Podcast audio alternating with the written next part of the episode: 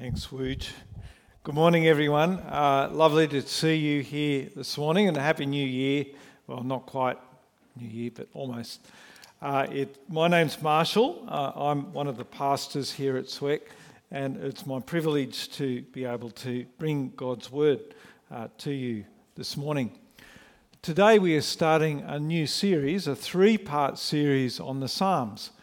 And there are three particular Psalms, Psalm 2, Psalm 22 and Psalm 110. And they are what are known as messianic psalms, psalms that speak of God's anointed king, a Messiah who will come. And today is the first of those psalms. I resisted the urge to preach a New Year's sermon, actually not much of an urge. I hate the idea of preaching a New Year's sermon, so I didn't. But let's pray as we come to God's Word. Father God, thank you for this psalm that speaks of your anointed Son coming to the world.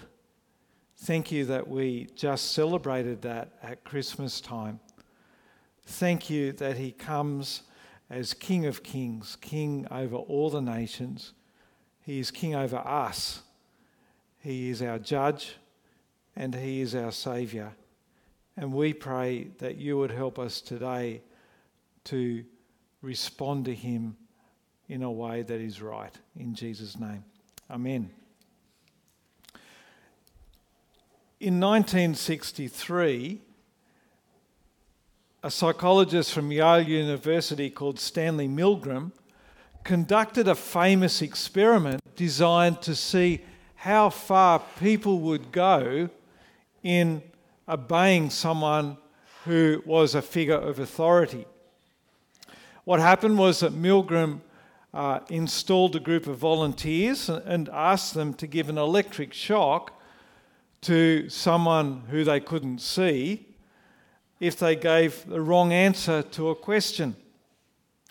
Now, the electric shocks weren't real, and the people on the other end were actually actors pretending to be shocked. But the volunteers didn't know that. What the experiment showed is that a majority of people were willing to keep increasing the voltage because someone in authority, someone wearing a lab coat, told them to do it, that it was important for them to do it. 2/3 of the volunteers continued to increase the voltage of the shocks even after the one who was being shocked was apparently unconscious. Milgram's experiment, as you can imagine, was pretty controversial, but it was also pretty influential because it highlighted the power that an authority figure has. It also highlighted the dangers of blindly following anyone who tells us what to do. And it tapped into a growing desire in our culture to question authority and to go to the next step and even cast off traditional voices of authority. To find freedom to go your own way and pursue autonomy. And of course, that's what we know is exactly what happened in the 60s and 70s in Western culture. And it's continued to be part of the air that we breathe today. Today, our default position is to still question authority. Governments, the police, even the church. Doesn't mean that we all take to the streets and start protesting, but by and large, we no longer just accept the voices of authority telling us to do what we're told without question. Our starting point isn't obedience, but autonomy. Our rights as individuals to make our own way in life. Now, we might think that that spirit of autonomy, being suspicious of authority, is a modern thing, that it arose in the 60s. No, it didn't, because it's something that's as old as the hills. It's something that we find here reflected in Psalm 2, where the kings of the nations stand and fight against God's authority, against God's rule. But God, we see in the psalm, isn't threatened by their rebellion. Instead, he sits back and laughs because he has installed his son as the true king. And he will break the rebellion of the nations. But then we find a surprising outcome to submitting to the true king. Instead of his rule being oppressive, instead of him keeping people bound down with chains, joy is found in serving, and refuge is found in God's king. So that's where we're going this morning. Got 3 points. The first one, verses 1 to 3, we hear the kings of the nation standing against the true king. 4 to 9, the second point, the response of the king is to just sit and laugh. And then 10 to 12, our third point, joy is to be found in submitting to the king. So our first point, the kings stand against the king, verses 1 to 3. The psalmist starts off with a rhetorical question. I'll have the verses up on the screen so you can follow there or in your Bibles. Verse 1 asks, why do the nations conspire and the peoples plot in vain? It's a rhetorical question. A rhetorical question is one where whoever asks the question doesn't really expect an answer, or the answer is very obvious. And here the answer is obvious because it's useless to conspire against God, because they're not going to win. In the original Hebrew, the word for conspire means to be in tumult, the idea of getting all worked up about something, all stirred up. Picture a violent protest where you get these crowds of people shaking their fists and shouting and throwing stones. And specifically, it's the kings of the nations who are doing the fist shaking. Verse 2, the kings of the earth rise up and the rulers band together. Literally, it says they stand. They're on their feet looking for action. And that action is against God. Again, verse 2, against the Lord and against his anointed, saying, let us break their chains and throw off their shackles. This phrase, the anointed one, means God's chosen king. These kings don't like the idea of God ruling over them and God installing a king to have authority over them. A king is someone who is used to being a head honcho. So you might imagine that the kings don't take very kindly to someone being over them. They're used to having freedom to do exactly what they like. They don't very much like the idea of submitting to a higher king over them. These kings rather resent the idea of God claiming to be the one in authority. Now, in the ancient world, each nation had their own gods. Babylon had its gods, Egypt had their gods, etc. But the thing about these gods is that they were pretty handy gods to have around. They were kind of like a national mascot. They would wave the flag for their country. They would fight their battles. They would be the protector for the people. As long as the people did the right thing by their gods, they made the right sacrifices, visited them in their temples, prayed to them, these gods would protect them and look after them. In effect, the gods would serve the people. But Yahweh, the Lord, that we hear about in Psalm 2, was different. He wasn't just Israel's God. He claimed to be God over all the nations. And he wasn't there to fight the battles for anyone, not even for Israel. No, instead, Yahweh demanded to be served. And these kings didn't like that idea. And so they all stand up, they shake their fists, and they try to break out of what they see is the chains that he puts on them. But it's not just the king standing up against God, because in verse 1 it says, the nations, together the whole nations conspire. The people of the nations are standing up and shaking their fists as well. And in the West today, the idea of submitting and obedience is pretty unpopular to most people. Especially the idea of submitting to God. We are much more attracted to the idea of having autonomy and control over our lives, aren't we? Even when it comes to our spiritual lives. A couple of years ago, the ABC ran a story about a study in the UK by a sociologist named Linda Woodhead on changing religious beliefs. Woodhead concluded from the study that even though a lot of people are leaving the church, they're not giving up on spirituality. Instead, they're kind of seeking an alternative form of spirituality. This is what she says. She says, young people are very concerned about their identities. They want to find a spiritual, moral, and communal life that is personally meaningful for them. And they want to have much more authority in their quest and in their spiritual development.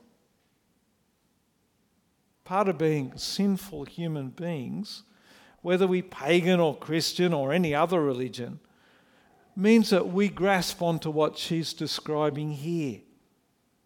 And that is our own authority.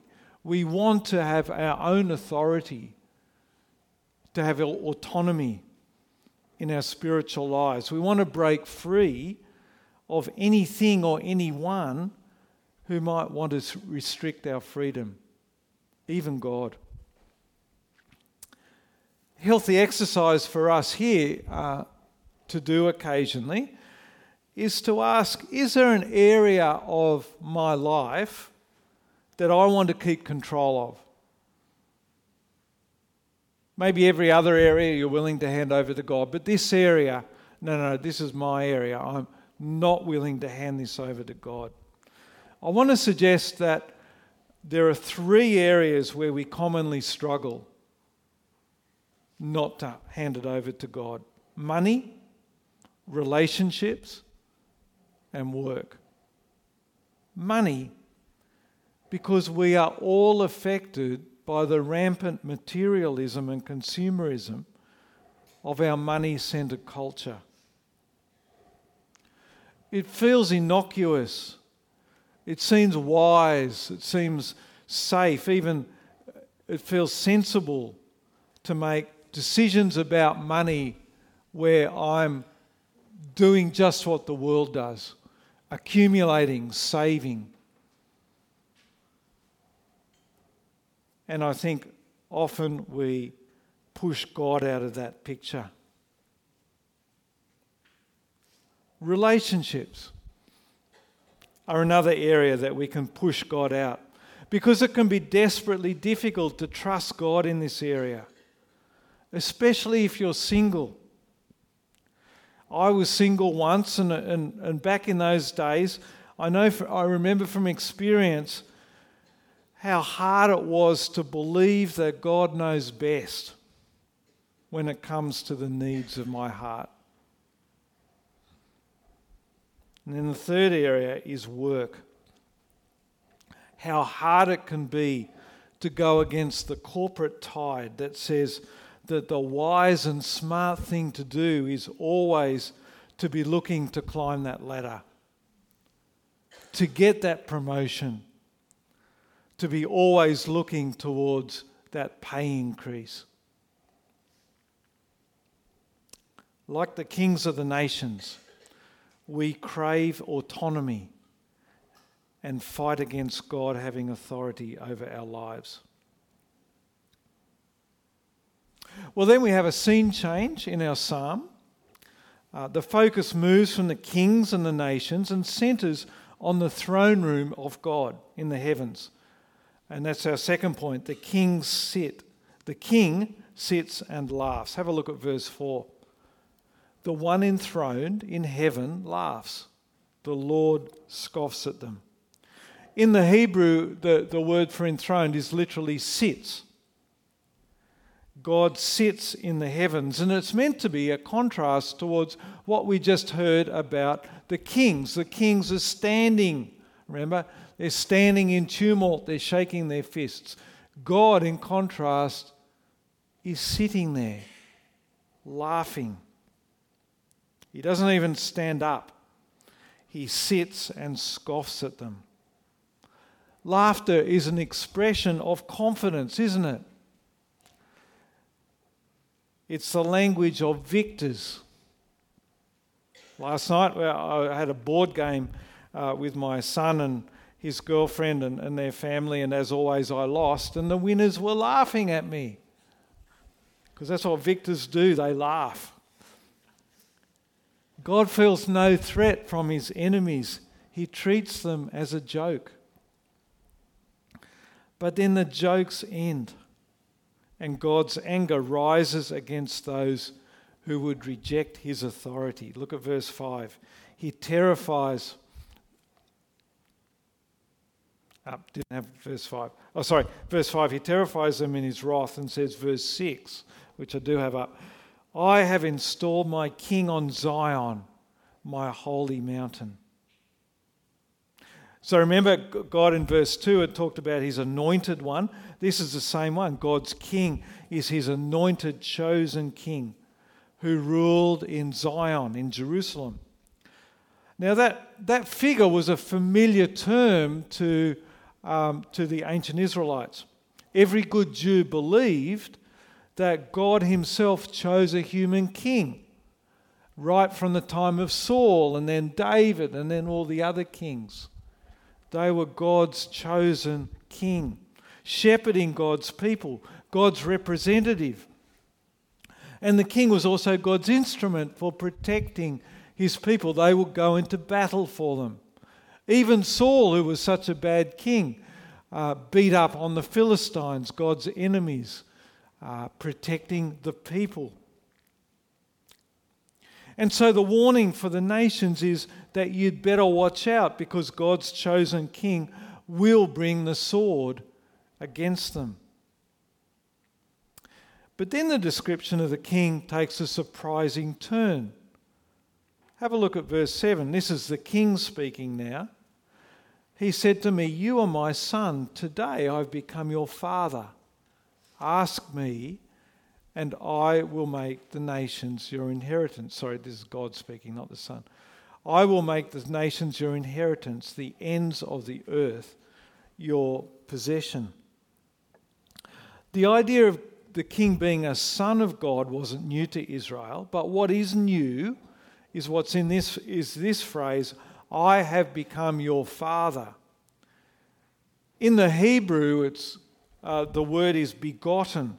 Literally, it means given. I have given birth to you. And it's not trying to convey the idea of this king being God's baby, but what it's trying to convey is that this king comes from God, that he is actually divine. He's not just a normal, regular human king. This is a divine king, different from all the other kings. This anointed king is the messianic figure that other prophets in the Old Testament talk about, Isaiah in particular. A king in the line of David who would save his people. And as we saw in verse 8, this rule would be more than even the greatest of the earthly kings would do. It says every nation will be under his rule. Every nation will be his inheritance to the ends of the earth. The whole world will be his possession. And that spelt bad news for those kings standing up and shaking their fists against the king. Verse 9, you will break them with an iron rod. You will dash them to pieces like pottery. God's king would bring judgment on the nations because of their rebellion.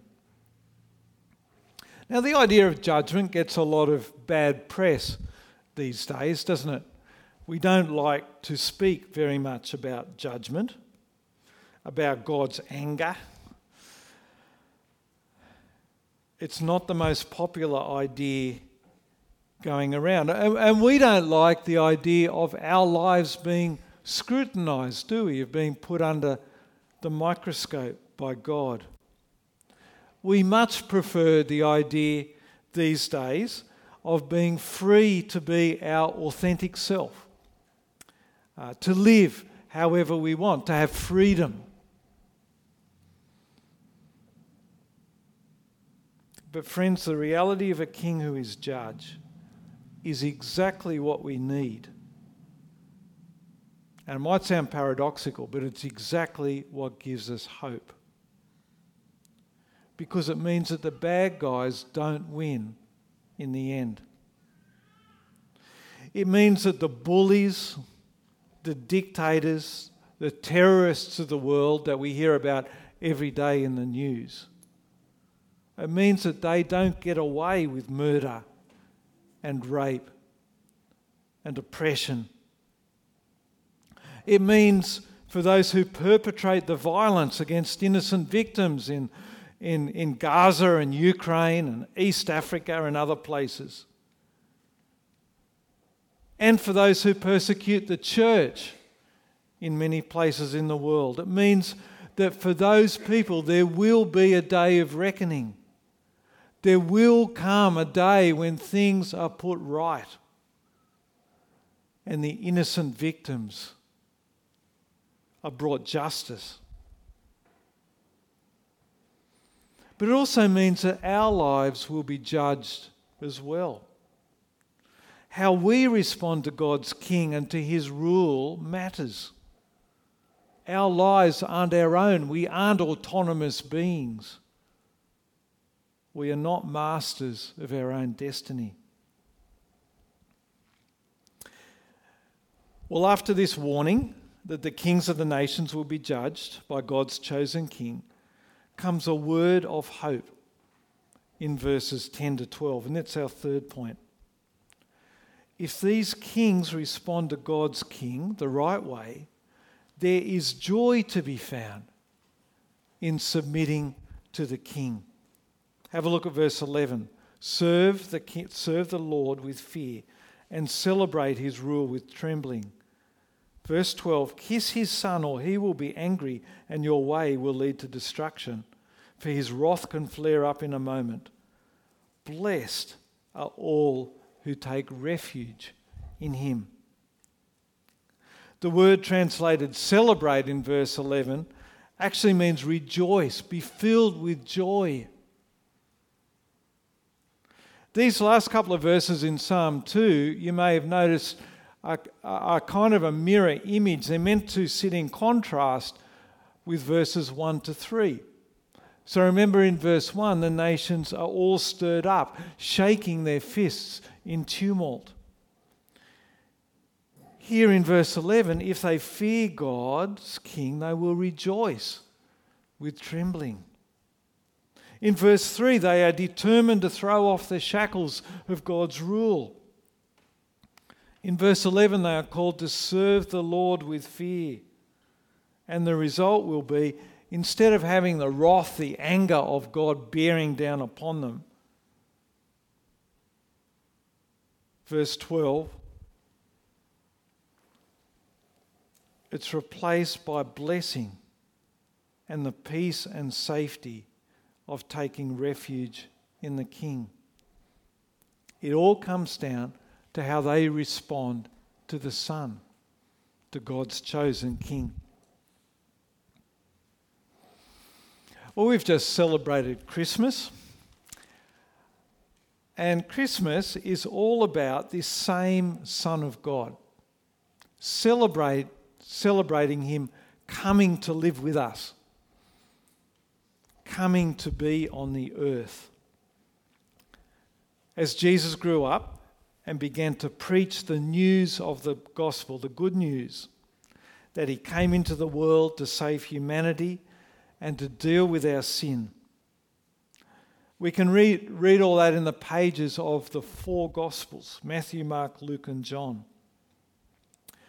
As we do that, we see the story, the predictions, the description of what's happening in Psalm 2 unfolding in the pages of history. We see the kings of the nations, King Herod, Pontius Pilate, the representative of the Roman king, along with the Jewish leaders. We see them all opposing and shaking their fists at God's anointed one and eventually putting him to death. And then after Jesus rises from the dead, the book of Acts records the spread of the good news that the Son of God had conquered death and that he had come to deal with our sins, and he did that in his death on the cross. He is the Messiah, the anointed King of Psalm 2. In Acts 4, the disciples quote verses 1 to 2 of Psalm 2 when they gather to pray. And they say, "Why do the nations rage and the peoples plot in vain?" Because those words of Psalm 2 were unfolding before their eyes. The disciples had just been arrested and warned by the Sanhedrin, the Jewish leaders, and then thrown out of the temple and warned not to speak of Jesus again. Just like the kings of the nations, the Jewish leaders couldn't live with a king who threatened their power. And today, 2,000 years ago, the words of Psalm 2 continue to work themselves out in our world. Human beings continue to hate the idea of a higher authority, the idea of a king over us who threatens our autonomy, who tells us that we are not masters of our own destiny, who tells us that a final judgment is coming. Jesus did come as judge, but he also came as Saviour. And which one of those he is to us depends on how we respond to him. You see, Psalm 2 isn't just a word for the kings of the world, it's also a word for us. And I want to finish off by leaving you with a contrast towards two ways that we can live. Sounds like a good name for a gospel tract, doesn't it? Two ways of responding to Jesus the King, and they are reflected by two contrasting words in Psalm 2. The first word is in verse 1. I mentioned before that the word conspire is perhaps better translated as tumult, being in a state of agitation or tumult. Verse 1, why are the nations in tumult?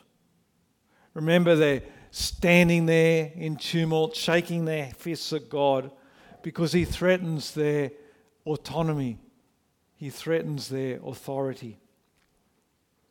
If we reject Jesus, our King, we're living in a state of tumult. Whether we're aware of it or not, we're constantly striving against God, trying to assert our autonomy against God and against other people, restless and not at peace. Because that's not the way we were created to be. No peace with God, no peace with ourselves. The world may tell us that's freedom, but friends, really that's bondage. Bondage to sin. And we only have to look around us to see the fallout from that. The reality of a world where there's the explosion of mental health problems, loneliness, isolation, and more, as evidence that all is not well with the world. But then there's a second word, and that's refuge. We saw it in verse 12, remember? Blessed are all who take refuge in him. This is what's in store for those who lay down their arms, stop shaking their fists against God's Son. Instead of the prospect of God's anger, we find our protection and safety in the King. Instead of alienation and isolation from God, we find forgiveness, accepting his death on the cross as payment for our sin, in payment for our fist shaking and rebellion against the King. Refuge is a state that doesn't promise an easy life. It doesn't promise protection from pain or danger or suffering. But what it does promise is a certain hope that God will be with us as our friend, that he will lead us safely into his kingdom and into the new creation after we die. Refuge in the Son enables us to live with hope and joy regardless of what life throws at us. Knowledge of that refuge enabled Horatio Spafford many years ago to pen the wonderful words of the hymn, "It is well with my soul." Now, I'm not usually one to quote lines of a hymn, but this one is special. You may know the story. Spafford wrote this letter after receiving news that his wife and daughters had died at sea. Despite the unimaginable devastation of that loss, this is what Spafford wrote. "When peace like a river attendeth my way, when sorrows like sea billows roll, whatever my lot, thou hast taught me to say, it is well with my soul. Though Satan should buffet, though trials should come, let this blessed assurance control, that Christ hath regarded my helpless estate and hath shed his own blood for my soul." Let's pray. Thank you so much, Lord, that as Horatio Spafford understood, your refuge enables us in the midst of the most desperate turmoil to say that all is well with our soul. Father, help us to know that. Help us to know the refuge that Jesus offers, the refuge of submitting to the King, of laying down our arms and submitting, knowing that he is in control and that he is the one who brings us safely through to the destiny that he has created us to come to in the new creation, knowing that there will be no more tears, no more suffering, no more wars. Amen.